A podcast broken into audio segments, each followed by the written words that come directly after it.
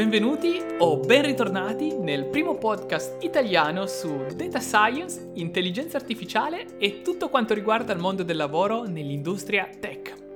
Io sono Alessandro Bersia, data scientist che esercita la professione in Canada e condivido con voi la mia esperienza nel mondo dell'intelligenza artificiale in giro per il mondo.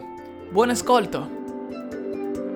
Ben ritornati sul nostro podcast Data Club o sul canale YouTube. In questo episodio un po' diverso dal solito voglio parlarvi del perché l'Italia sembra essere costantemente in crisi, oramai sono più di dieci anni che si parla sempre di crisi, crisi, recentemente l'Italia è di nuovo ufficialmente in recessione, e soprattutto in un momento storico come questo in cui la maggior parte delle economie occidentali sta sperimentando dei boom economici incredibili, eh, pensa al Canada, agli Stati Uniti, Uniti. Negli Stati Uniti la disoccupazione è ai minimi storici, addirittura eh, inferiore a quanto era ai livelli pre-crisi eh, 2000, del 2008, quindi prima dei mutui subprime, della crisi dei mutui subprime, la disoccupazione è addirittura inferiore. E poi se andiamo in Europa, praticamente tutto il nord Europa sta crescendo, sta crescendo bene, ma anche togliendo il fattore democrazia, addirittura andando in Cina, ci sono prospettive di crescita incredibile, il paese sta crescendo. Quindi che cosa sta succedendo? Beh, ehm, da persona comunque che, che, vive in Canada, che quindi può guardare questa situazione in modo un po' più oggettivo e paragonarla con altre realtà a livello internazionale, è evidente che l'Italia sta completamente perdendosi quella che è la rivoluzione tecnologica, digitale, soprattutto in funzione delle nuove tecnologie basate sul software e sul, sull'intelligenza artificiale. E notare che non parlo neanche più di, di, hardware, oramai l'hardware non genera più i margini, i margini sono proprio eh, sul software, sul, sull'intelligenza artificiale, sull'analisi dei big data. E, ehm, quindi perché manca questa consapevolezza in Italia? Il problema principale è che la classe politica, che alla fine rispecchia quella che è la cultura della popolazione, continua a presentare dei temi, dei temi politici, fare delle promesse che magari riguardano il mondo dell'immigrazione oppure il mondo dei sussidi che poi vengono erroneamente denominati redditi di cittadinanza quando redditi di cittadinanza non sono. Ecco, e tutta questa serie di promesse che sembrano molto anacronistiche, che sembrano parlare a un mondo di 20-30 anni fa, quando le cose si muovevano a velocità diverse e quando effettivamente eh, il valore aggiunto era eh, non tanto su, sul software come adesso, ma in altre aree. Ecco, facciamo un, un esempio eh, molto palese con il video che ho pubblicato qualche settimana fa in cui commentavo gli stipendi medi dei software developers in giro per il mondo e ancora una volta abbiamo proprio dei dati oggettivi che posizionano Milano, quindi eh, già al top delle città italiane per questo settore, in fondo, in fondo, in fondo alla classifica internazionale di città in termini di eh, attrattività per un software developer.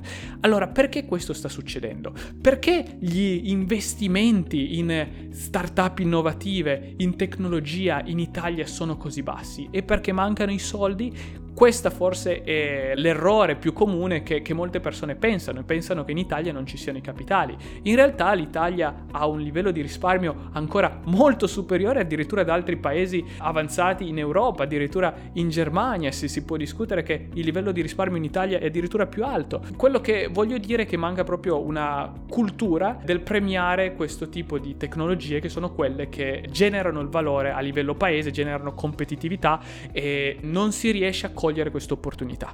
Perché forse probabilmente la dimensione media delle imprese ha influito molto. La mia teoria è che un'impresa medio-piccola purtroppo ha avuto più eh, difficoltà nel comprendere i vantaggi del, di queste tecnologie, dell'intelligenza artificiale, data science e così dicendo. Questo in realtà è un errore molto molto grave, molto grossolano, perché anche una piccolissima impresa in realtà deve avere le competenze al suo interno per poter sfruttare queste tecnologie, perché qualsiasi tipo di business, qualsiasi tipo di impresa oramai deve essere in grado di navigare questa rivoluzione digitale. Parliamo anche di un'altra campana da battaglia sventolata dalla politica in Italia che è l'immigrazione, si teme l'immigrazione sotto diversi punti di vista, ma eh, il problema è proprio questo, che l'Italia non è stata in grado di attirare i, immigrati immigrati competenti, come invece sta succedendo in Nord Europa, come sta succedendo qua dove sono io in Canada, in cui l'immigrazione non solo è incentivata, ma diventa proprio il motore trainante del, dello sviluppo economico, dello sviluppo con queste nuove tecnologie.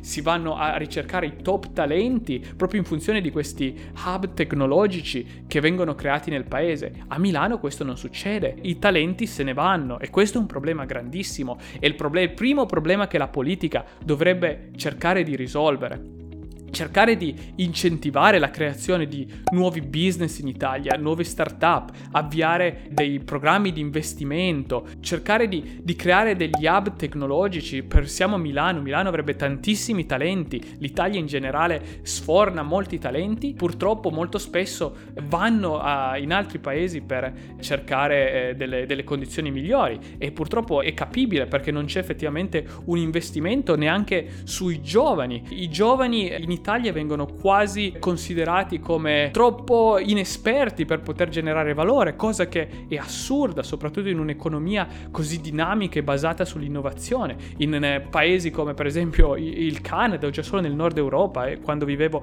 nei Paesi Bassi, il valore eh, attribuito a persone giovani in grado di innovare con le competenze giuste ovviamente, non stiamo parlando di persone senza alcuna competenza, ma è grandissimo, una persona giovane può tranquillamente sicuramente aspirare a delle retribuzioni al top, invece quello che noto è che in Italia c'è ancora quasi un, un senso di, di, vergogna per una persona giovane chiedere delle retribuzioni al top, perché? Quando i valori che generati dal mondo tech, dal mondo del software, sono facilmente misurabili e sono quelli che inevitabilmente stanno decretando quali economie a livello internazionale riescono a crescere e a diventare competitive. Detto questo, lasciaci un commento oppure contattaci tramite TensorGen se ti interessano questi tipi di argomenti, magari vorresti approfondire determinate aree. Per questo episodio eh, è tutto, noi eh, ci risentiamo al prossimo podcast. Un saluto, ciao!